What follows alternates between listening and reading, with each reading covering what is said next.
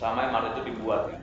Jadi kurang lebih ada tiga bulan setelah pembuatan itu Ya, beroperasi. gue gue belum pernah naik Oh. karena kemarin gue gue ada ada janji meeting di Sudirman. Terus ya gue liat kantor tempat gue janjian meeting itu depannya stasiun MRT. Oh, jadi pas lah. ya. Nah, dan rumah gua deket kan ke stasiun Ajinawi kan, Eh jalan tuh. jalan gua. Jadi lu kayak warga luar negeri dong ya? Ya itu gua dulu, gua dulu waktu di Vienna, gua berharap suatu saat itu Jakarta atau Indonesia punya MRT Nah, kayak begitu. Nah, pasti semua orang yang pernah ke Eropa atau pernah jalan-jalan ke Singapura pasti mereka berharap lah kotanya itu ada MRT kan, punya transportasi bagus gitu. hmm. dan ternyata dari semua orang yang pernah mimpin Jakarta ya cuman ah doang yang bisa memimpin itu Hmm. dan pada saat lu naik pertama kali ini, lu bareng si Ahok apa ketemu nggak? Ahok itu Ahok, Ahok itu jalan lebih dulu satu satu satu apa satu kloter pertama di depan gua Hmm. dia naik dari salah gua. Oh, dari ujung ke ujung dia. Hmm. karena waktu gua posting Ahok juga posting. Oh, yang posting. Gue lihat tuh yang- yang di Twitter itu kan, yang Iya. posting. Rel ya, rel, jalan. dia foto-foto. Itu kan masih sesaran atas kan? Hmm. dan dia jadi dong dari dari Lebak Bulus mungkin entah ke Sudirman lah mana gitu. Baru setelah itu gua gua nggak tahu kalau aku juga baru nyoba pertama kalinya di hari yang sama sama gua coba. Oh, lo Jadi- jadi anak ini ya. ya di chemistry lah legacy, legacy. nah tapi satu hal yang yang menarik sebenarnya terus terang waktu gua waktu pertama kali gua naik MRT gua masuk ke dalam kan gua nggak duduk tuh Nah. jadi gua diri gua diri di sisi, sebelah kiri Itu ramai tuh. rame penuh penuh itu kan hari apa ya hari Jumat Lu pakai single one trip apa? Yang single trip apa pakai flash? Enggak, gua gua pakai flash Oh, pakai flash. gua pakai e-money Hmm. Nah terus gua gua gua gua terus terang gua nggak bisa pungkirin bahwa dalam hati gua tuh terharu gitu. Sama siapa Iya. nih? Enggak, gua apa nih? terharunya tuh bukan bukan semata-mata soal soal kita punya MRT yang canggih kayak begitu ya. Tapi bagi gua di balik kecanggihan itu, di balik kebesaran proyek besar itu, ada orang yang namanya Ahok itu juga mengorbankan dirinya Hmm. difitnah dengan satu hal yang sebenarnya itu kalau kita bedah secara hukum juga tidak tidak tidak bisa tidak harus terjerat secara hukum Hmm. tapi karena urusan politik pada waktu itu kan Anies itu kan nggak punya legacy apa apa Untuk Jakarta. jadi? Anies mau saat ini? Dan dan Anies menggunakan politik identitas itu untuk menghan- menghantam Ahok gitu Oh kan. iya. Jadi ya yang bikin gue sedih itu ternyata ya bangunan yang banyak banyak orang-orang dulu hujat-hujat Ahok dan sekarang juga pasti mereka pakai lah. Maksudnya kayak Pasti gimana? mereka pakai lah orang-orang yang dulu nggak suka Ahok yang bilang Ahok kafir segala macam. Nggak mungkin gue berani taruhan. Pasti mereka sekali ada pakainya. Nggak mungkin mereka nggak pakai. Nggak mungkin mereka nggak bangga. Fasilitas atau kebijakan yang dibikin oleh Ahok nggak mungkin. pasti sih ya kayak lah. Kalian kalau misalnya ya contoh kecil aja KJP. Iya, itu kan itu itu itu kalau itu administratif lah. Nah, Selain itu misalnya contoh dekat dekat rumah gua, sekarang ada rumah sakit Oh, Jakarta, RSUD Kebayoran. RUD, Bayoran. Itu Ya baru tuh, baru. Sakit. Itu baru banget. Itu Ahok, coy. Yang buat RSUD Pasar Minggu juga. pasar Ahok. minggu. Itu Ahok. pasar minggu lebih besar lagi kan? Iya lebih gede. Nah, itu kan gua kan SD gua kan sebelah puskesmas itu Oh, gua iya, tahu. betul. Iya, gua tahu betul. Puskesmas itu bahkan gua juga dulu berobat ke situ juga nggak mau gitu karena itu puskesmas tuh surem. Dulu Iya. pemandangannya gelap, banyak pohon-pohon gede. Terus di tangan Ahok tuh puskesmas berubah jadi rumah sakit standar daerah gitu. loh. Ada ada ininya juga ya, IGD-nya juga kan. ada UGD-nya, ada ada ambulans, Iya. ada apa segala macam. Jadi orang-orang kebayoran Jakarta, orang-orang kebayoran baru yang rumahnya dekat dengan Cilandak, kayak misalnya lu, lu kan dekat Cilandak tuh. Betul, betul, betul. Karena Nah. RSUD eh rumah sakit eh Puskesmas Cilandak kan pasti ramai banget tuh. Ya, yang Pasti. dekat, dekat SMP 86 kan. Nah, gue tinggal sana Nah, aja kan. itu kan juga rumah sakit 86, itu kan sebenarnya dulu Foke buat. Ah, Terus sama begitu Ahok jabat diperbaikin lagi kan. oh, mungkin karena itu ada ini kali itu. eh, dia ada yang buat emergensinya juga di situ. Itu ada, tentunya rumah sakit yang di Cilandak itu yang banyak orang nggak tahu juga di situ juga ada fasilitas untuk dokter gigi yang jarang banget. Jarang. ya? Pada waktu itu orang ya lu kan punya masalah dengan gigi misalnya. Lu harus ke dokter gigi kan. Betul. Misalnya kalau kita tinggal di selatan di Kebayoran Baru, paling apa mana ya? Pertamina misalnya, apa Pindah. ya Pondok Indah. Jarang banget ada klinik atau ada sekelas puskesmas ada dokter giginya. Bisa Nah, operasi gigi pula. Bisa operasi di Cilandak itu bisa. Hmm. Dan itu terjadi waktu zaman Ahok.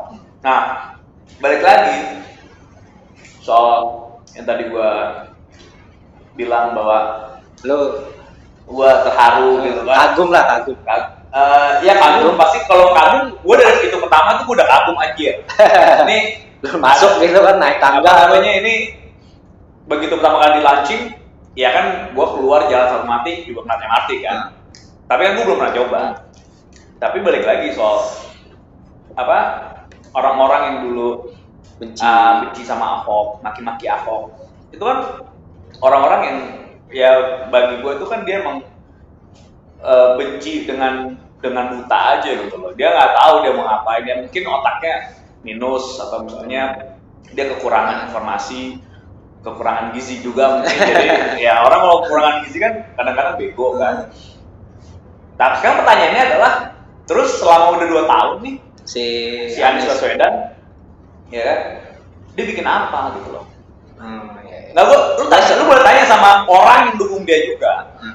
orang yang dukung yang dukung Anies juga Apa dampak langsung gitu ya? misalnya begini ini juga tolol misalnya kayak Marco ya Marco itu kan Marco itu gue tahu baik lah gue cukup tahu lah Marco Uh, Marco itu Kusuma- siapa? Kusuma Wijaya itu dia arsitektur Ah, oh, dia arsitektur. ahli ahli tata kota urban Hmm. Uh, mungkin lebih tepatnya disebut sebagai planolog ya Hmm. orang baik orang baik gue tahu dia karena dulu dia dekat dengan dekat dengan kita dekat dengan pergerakan Indonesia terus beberapa kali juga gue datang ke acara-acara yang dia buat iya. seminar dan ada juga teman kita juga yang gue nggak sebutin namanya gitu tapi ada juga teman kita SMA juga ikut sama Oh. Marco bareng-bareng sama Dia Marco ini apa sekarang dia?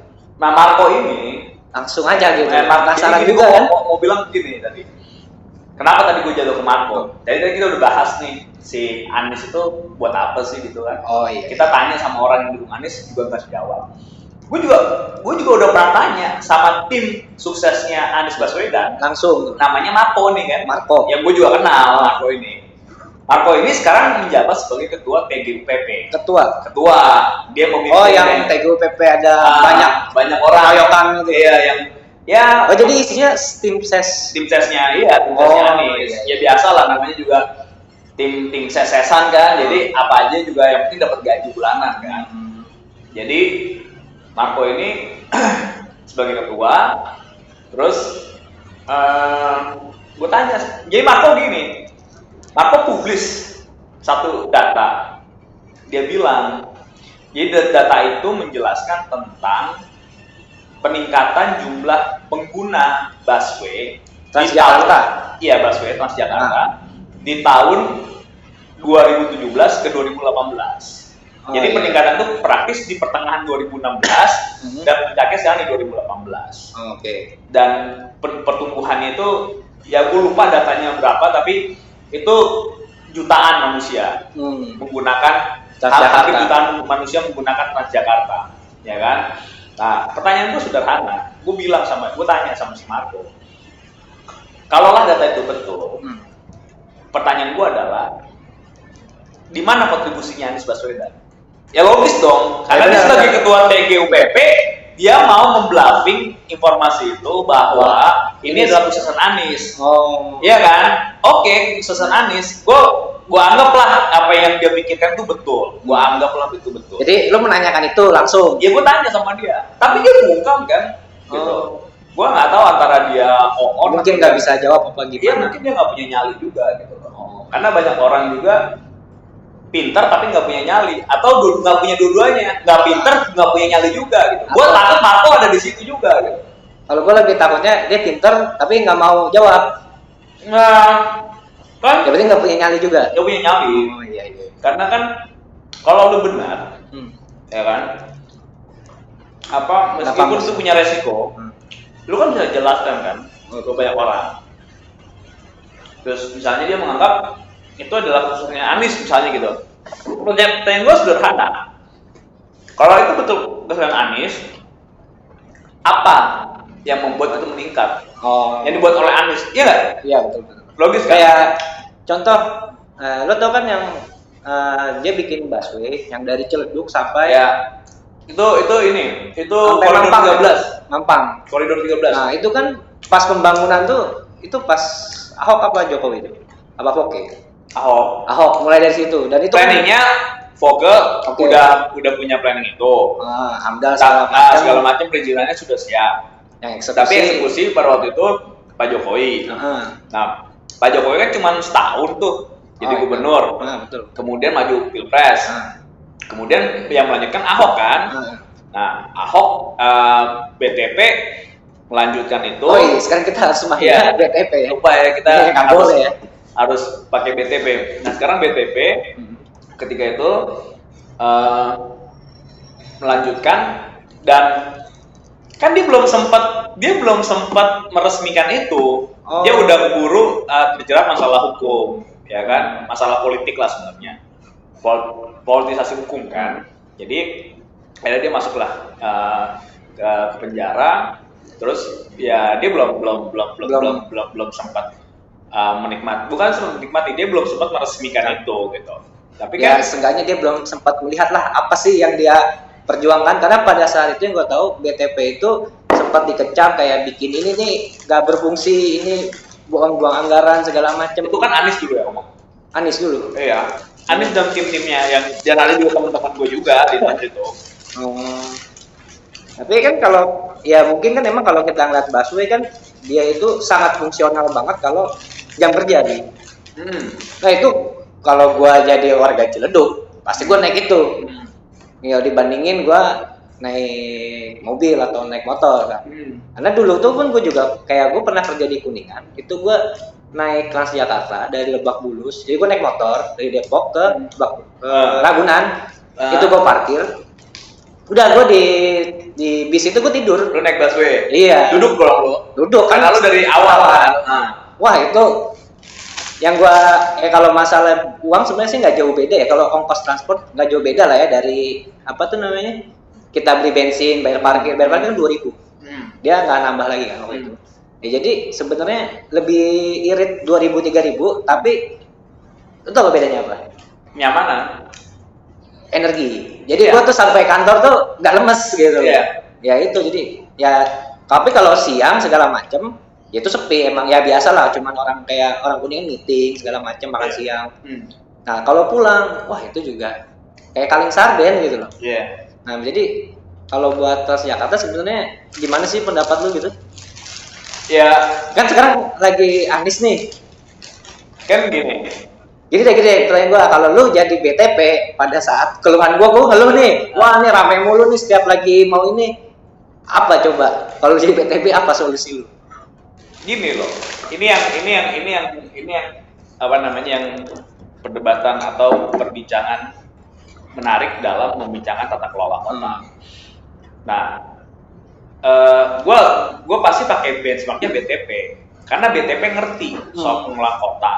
Anies nggak ngerti gitu loh. eh Nah, tapi sebelum itu gua potong gue suka tuh idenya BTP yang kenapa sih mesti pakai kartu cashless yang dia bilang kalau tiap dia bisa ngecek orang masuk orang keluar orang Ah. masuk orang keluar kan ada datanya semua di Ah, setiap ah. stasiun ya. hmm, Nah itu itu gua ngeliat tuh pada saat dia lagi debat tuh pilkada. Ya gue gue gue gue gue Iya. lagi jawab pertanyaan dua dua pertanyaan. Lu langsung tadi nih ya. Tadi kan pertanyaan bertanya Ah, kalau gue jadi BTP ah iya gimana? eh, ngadepin kemacetan orang rame pas Pas Jakarta lah. Ini ini kan kalau gua ya. Ah, Ya gini loh. Jakarta itu pusat pusat kehidupan bisnis politik Indonesia. hmm. Jadi semua orang datang ke Jakarta, itu nggak bisa kita pungkiri. Lu mau lu mau berharap Jakarta itu kayak kota-kota yang nyaman. Kalau itu lu hampir susah, karena semua orang datang ke Jakarta. Lu mau berharap Jakarta nggak ada macet, itu juga nggak mungkin. Lu mau berharap Jakarta nggak ada banjir, itu juga nggak bisa, gitu ya. Artinya Jakarta dengan segala konsekuensi dan problem masa lalunya, siapa pun yang akan memimpin Jakarta, dia pasti akan punya problem-problem yang seperti tadi kita bahas. Nah, masalah itu, masalah oh, bagaimana menyikapi orang rame di di pusat-pusat, Jam- katakanlah di shelter-shelter busway segala macam, itu adalah dan solusinya ya, ya MRT itu bagian dari Salah satu. solusi sebenarnya. Hmm. Jadi kalau lu bicara soal gua gua bukan ahli transportasi, Hmm. tapi gua pernah tinggal di Vienna yang menurut gua Vienna menurut gua nih setelah gua jalan ke beberapa kota-kota di Eropa, gua ke Paris, gua ke Barca, gua ke Italia, ke Milan, ke Dortmund. Gua gua jalan deh ke beberapa kota-kota besar di Eropa. Menurut gua transportasi yang ini lagi-lagi menurut gua subjektif ya. Transportasi yang paling oke itu di Vienna. Selain juga kenapa gue bilang oke karena juga mungkin populasi masyarakatnya juga nggak banyak. Oh, iya. Jadi ya kalau itu luas wilayah gedean Vienna Jakarta. Eh, Jakarta dong. Jelas ya. Jelas Jakarta, populasi luas wilayah. Tapi gue nggak mau, gue nggak mau, gue gue nggak gue nggak bisa juga mengapple to apple. Tapi gue mau bilang begini. Eh, transportasi yang baik itu adalah harus ada harus ada backbone nih istilahnya gitu loh. Backbone itu adalah oh adalah uh, aliran transportasi yang harus dengan cepat mengirim orang Hmm. Ke sebuah titik di mana itu adalah titik-titik kepadatan. Oh iya. Jadi gini loh, jadi kan orang kan apa sih titik kepadatan? Titik kepadatan itu kan misalnya ya, kalau misalnya gue orang selatan nih, ya kan, gue gua sejauh yang gue pahami, titik-titik kepadatan itu ada di ada di ada di ada di Lebak Bulus, Oke. ya kan? Itu nyambung kan? Ah, ada di Pondok Indah, ya kan? Terus jalan lagi ke sini, ada di ada di sekitaran ya Haji Nawi misalnya gitu kan. Terusnya, ini gue ngomongin yang selatan ya, gue nggak tahu Ini apa yang lu rasain apa yang ya? gue rasain kan. Terus lagi ke sini, terus M. ah Blok M titik kepadatan. Terus depan jalan lagi barulah tuh ada di Sudirman Senayan dan seterusnya. Itu kan sampai di ujungnya mungkin kalau kita mau bilang di GI itu kan titik-titik kepadatan karena itu adalah sentral bisnis kan. Hmm. Jadi uh, sentral bisnis, terusnya juga uh, tempat-tempat orang beraktivitas, kerja dan sebagainya. Nah orang tinggal di mana? Orang ya karena gua anak selatan lagi-lagi yang gua tahu ya orang tinggal di Cil, oh, sorry orang tinggal di Depok, Depok. ya sebagian di Ciledug, terusnya di Ciputat, Cinere, Cinere Depok kan. Ah, Nah. betul, betul, betul. Mereka kan mereka semua kan kerjanya di Sudirman kan. Teman-teman kita yang tinggalnya di daerah-daerah itu kan semua kerjanya di Sudirman, di Hmm. Blok M. Ya, pokoknya di daerah Kuningan. Kemungkinan hanya dua daerah lah, Sudirman atau Kuningan. Nah, tadi gue nyambungin tadi backbone itu apa? Nah, kita selama ini nggak punya backbone. Hmm. Kita selama ini nggak, even kita nggak punya apa namanya well transport public yang benar-benar representatif Untuk mobilitas untuk mobilitas orang di titik-titik titik-titik ke- apa kepadatan itu. Nah, busway juga nggak bisa. Busway itu hitungannya, busway itu bukan backbone. Busway itu subordinary, ya, sub subordinan aja.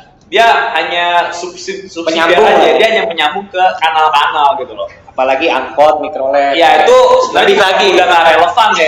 Kalau Tetep ya bukan apa apa misalkan kayak kalau udah kita udah ngomong busway, udah gitu kita udah udah bicara backbone, sebenarnya angkot dengan segala maaf nih mikrolet untuk di kota dia nggak relevan. Sekarang aja udah ganti. Sekarang udah apa sih? Di jalan Cipete itu udah lah gue udah nggak pernah lagi S11.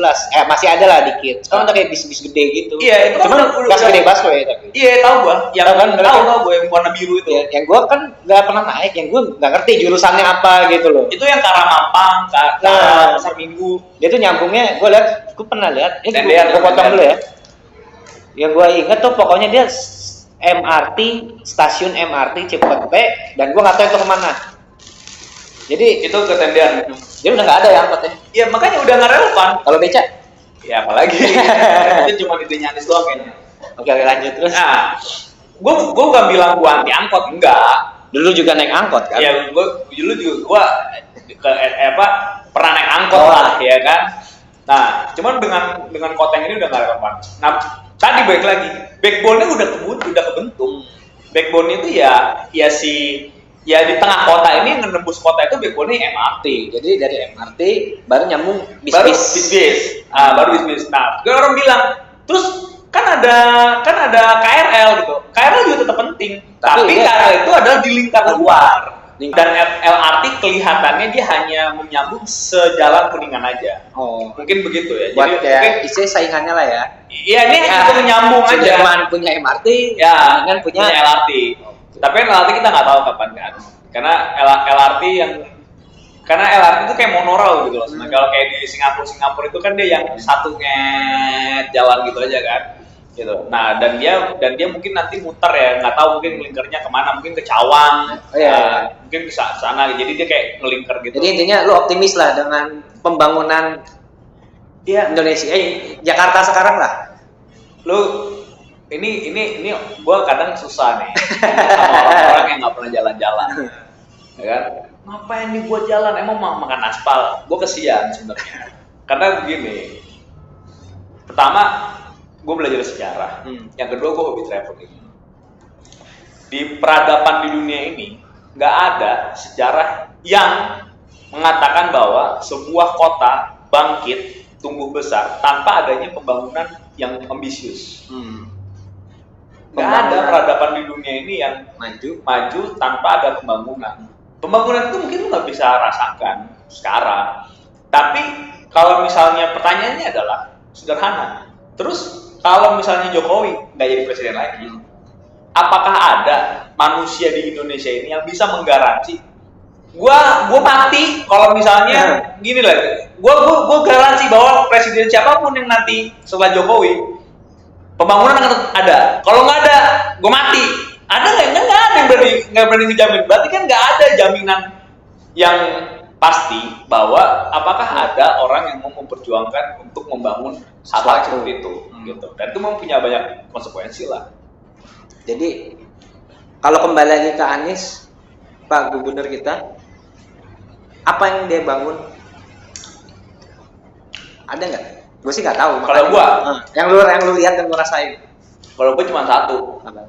dia cuma ngebangunin dirinya sendiri tiap pagi iya kan dia cuma ngebangunin dirinya sendiri pagi di tengah mimpi yang mimpi itu ya nggak ada yang pernah tahu gitu mimpi tentang apa untuk apa karena ya ini lu sama kayak kalau kalau lu komedi itu ngomong kayak sama Haji Golot Hmm. ini eh, RT gitu kan.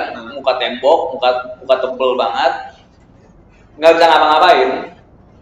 Terus iya dia cuma bisa melawak aja gitu loh. Bikin orang lucu bikin orang Dia kan- terhibur, segala macam Dia kan bisa ngelanjutin apa yang udah dirancang gubernur-gubernur sebelumnya. Itu dieksekusi apa gimana kan bisa kan sebenarnya. hmm, gua rasa dia nggak akan mau ngelakuin itu Karena? Karena itu kan legasinya Ahok oh jadi ya kan? secara secara politik mungkin nggak menguntungkan sama dia. Hmm. karena ini kan orang ya orang yang selalu menghitung apa sih yang menguntungkan buat gua? Oh jadi lebih ada kepentingan ya. oh iya dong. Anies itu menurut gua itu menurut gua orang yang cuma bisa cuma lip sync doang. Maksudnya? Eh, banyak ngomong ya kan? Ini kalau misal misalnya nih misal misalnya doang nih. Eh ini lucu-lucuan aja nih Anies sama BTP Heeh. dimasukin di satu kandang macan disuruh berantem Heeh. bonyok tuh Anies Kenapa tuh? Ya menurut gua Anies emang nggak pernah nggak pernah ngerjain kerjaan keras gitu loh. Oh. Dia nggak pernah nggak pernah berkeringat, dia nggak pernah. Ini kan misal-misalnya doang. Oh, ya. masih Ini- ya, andai-andai Ya lah. bukannya gua mau gitu enggak, ini misal-misalnya aja. Ini lucu juga gitu loh. Misalkan dua-duanya udah nggak jadi gubernur, bikin aja tanding UFC misalnya ya kan. Hmm. Anies latihan ya kan? Dengan segala macam mantra-mantra yang misalkan dia bisa Ahok ya kan? Lucu tuh kan? BTP, Jadi- BTP, BTP Ya. ya. jadi satu mantan gubernur Cina dua mantan gubernur Arab. Ah. fight di kandang macan siapa yang menang gitu ya kan? Itu mungkin jadi tontonan yang menarik gitu. Lebih menarik itu daripada debat. Debat, debat pilkada. Iya debat pilkada karena debat pilkada itu yang satu pernah melakukan, BTP melakukan ada ada legasinya, ya kan? Yang satu belum pernah melakukan dan sekarang terbukti tidak bisa melakukan apa-apa. Nggak menarik gitu loh. Lu lu nggak akan bagi gua justru bukan debat bukan debat secara intelektual. Jadi de, tentang i- UFC kan boleh kan? Iyalah. Itu nggak melanggar hukum gitu loh. Sportivitas. Sportivitas. Ada wasitnya, ada aturannya. ada aturannya gitu. Masukin aja, ca- cari aja kandang macan yang kosong di Ragunan. Fight di situ. Kita tontonin. Hmm. Gue mau, kalau gue, gue mau nonton kayak begitu. Gue menurut gue tuh lebih menarik. Prediksi lu menang siapa? Iya, udah pasti lah mungkin cuma tiga menit. ah PTP. PTP menang gitu. Oh. Terus Ini sih misal-misalnya doang. kalau seandainya lu kemarin pas kemarin lu pertama kali naik MRT ketemu BTP, lu kan pasti lu pernah lihat gak yang kalau perbandingan BTP sama Anies gitu kalau lagi di publik masyarakat, lu nggak bisa lu salaman sama BTP bi, karena lu akan dempet-dempetan sama orang-orang royokin dia untuk ya selfie lah, minta tanda tangan lah, inilah itulah. Nah, lu apa sih perbedaan? Kenapa sih BTP ini kalau dia lagi di di tempat umum itu bisa dikeroyokin sampai ibu-ibu lah, sampai segala macem orang cuma buat foto bareng. Nah, tapi kalau si Anies itu kayak klik-klik klik-klik sepi gitu. Itu apa sih membedakan mereka tuh? Kalau dari sudut pandang lu? Ini sama. Kalau lu, ini sama yang pertanyaan lu sama seperti hal eh, kayak gini. Eh, BTP menurut gua adalah orang yang memiliki posisi karismatik tersendiri di publik luas. Dia punya orang-orang, dia punya pengagum ya katakanlah pengagum yang dia belum tentu si pengagum ini berafiliasi di sebuah organisasi politik, di sebuah partai politik, Masyarakat, masyarakat umum biasa biasa. yang secara responsif kalau ngeliat BTP itu pengen ketemu, pengen foto, pengen salaman. Eh, ini sih panggilan alam menurut gua loh. ini lu nggak bisa jelasin pakai teori apa apa. Ini ini nggak usah lah jelasin pakai teori yang rumit-rumit. Ini panggilan alam aja. Tapi jujur sebelumnya panjang ya, gue ngeliat artis siapa gitu kayak di mall, ya gue kayak biasa aja gitu loh. Padahal gue sering nonton dia gitu. Tapi kalau mungkin gue ketemu BTP, gue kayaknya mau foto bareng sih pasti. Iya, iya beda, beda, beda. Padahal dia bukan artis loh. kalau lu kalau kalau lu bandingkan dengan artis itu itu kan begini. Artis itu kan manggung untuk dibayar. Oke. Lu lu apa sih ke- keter- keterkaitan lu dengan artis apa sih nggak ada kan Suka aja. lu suka misalkan lu atau misalkan seorang musisi lah katakanlah misalnya lu suka dengerin slang katakan Iya. tapi lu bukan big fans kan Eh, terusnya lu ngeliat ada bim bim ada kakak di sebuah mall wih ada bim bim ada kakak nih Udah, kalau lu aja. kayak kalau lu big fans mungkin wah gua foto Ah. kalau lu big fans ya kan kalau lu biasa aja Ya, biasa aja. biasa aja Tapi kalau Tapi kalau gue biasa aja. Tapi kalau ada dia, kemungkinan gue pasti minta foto bareng. Nah. Apa yang kenapa tuh? ya karismatik itu Hmm. lu merasa orang-orang merasa gini Eh, orang-orang orang-orang merasa bahwa dia adalah orang yang banyak melakukan satu hal yang membantu gua. Hmm. Iya Secara nggak langsung kita panggil lah. ya. lu lu begini loh gini lu jalan. Kayak lu, lu sekarang tinggal di Cipete terus lu naik MRT lu merasa satu kenyamanan. Lu merasa aktivitas tuh jadi lebih nyaman. Hmm. ya kan? Lu mau pergi ke GI gampang.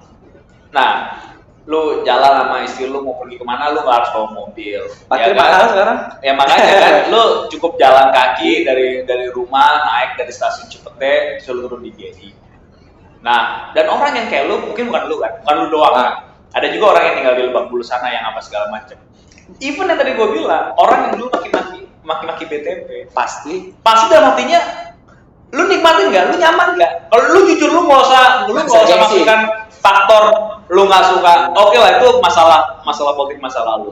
Tapi lu akui nggak nggak ada yang nggak bilang nggak ada yang bilang nggak ini nggak berguna nih MRT nggak ada gue rasa orang yang bilang gitu. Jadi dan orang tahu itu adalah satu, satu legasinya yang dibuat oleh Ahok sehingga BTP bi. Oh ya sorry. Ya kita mesti adaptasi juga kan. Ya, ini ini harus harus membiasakan diri nih. Apa yang dibuat BTP sehingga orang-orang itu punya ketertarikan itu yang karismatik itu tadi. Jadi karismatik itu bukan karena lu itu wise bukan karena lu itu punya kekuatan yang luar biasa bukan karena lu itu seorang yang kejam. Tapi di zaman sekarang kasarnya tuh kalau di anak-anak sosmed tuh engagementnya aja. tinggi nggak? Gitu ya kan? Lu boleh follow lu ratusan ribu tapi tapi kalau setiap lu nge-cool tweet atau lu nge-tweet itu engagement lu cuma sedikit kan nggak ada gunanya eh, lu terkenal tapi, Tapi- lu nggak tapi lu nggak engage. Iya kan? Ah, lu nggak ngeroots kan iya. Ya apa gunanya gitu loh. Jadi menurut gua itu lebih kepada soal-soal yang kayak begitu gitu loh. Nah itu kan kalau BTP pasti wah ibu-ibu lah apalagi wah pak kalau ini kan wah foto bareng segala macem. Wah dia kan apalagi kemarin baru nongol nih di media nih. Ya kan? Udah begitu aja. Nah gue tuh pernah ngeliat si Anis ini naik MRT dia sendiri krik krik krik krik kan kalau lu bilang tadi semua masyarakat kalangan elemen masyarakat dia akan terpanggil untuk mendekat, menyapa, menegur. Nah, kenapa kalau Pak Anies ini sepi gitu loh? tanya aja manis Jadi lu nggak bisa jawab. dan gua nggak mau jawab Oke. itu lebih bagus tanya ke Anis aja Mungkin Pak Anies ntar bisa mendengar dan bisa langsung bilang. ya, atau, atau atau tanya ke Marco misalnya Hmm. bicaranya Anies Pertanyaan terakhir sebelum makan siang. Kalau lu sekarang ketua BTP, Bi, apa yang lu sampaikan pengalaman lu pada saat pertama kali naik MRT? Eh, Gua ketemu nih di depan lu nih Ah. ya kan, dia lagi naik MRT, lu lagi naik MRT, sepi. Nah, itu apa yang lu lakuin? gua pertama kali bilang terima kasih Pak BTP yang kedua gua akan minta dia mengendorse hashtag rakyat akal sehat. Untuk? Ya untuk tetap membuat orang-orang Indonesia ini orang Jakarta tetap punya akal sehat. Nggak ditemu-temu sama orang. Oke, jadi sampai sekian dulu sampai di sini Bang Abi Rexo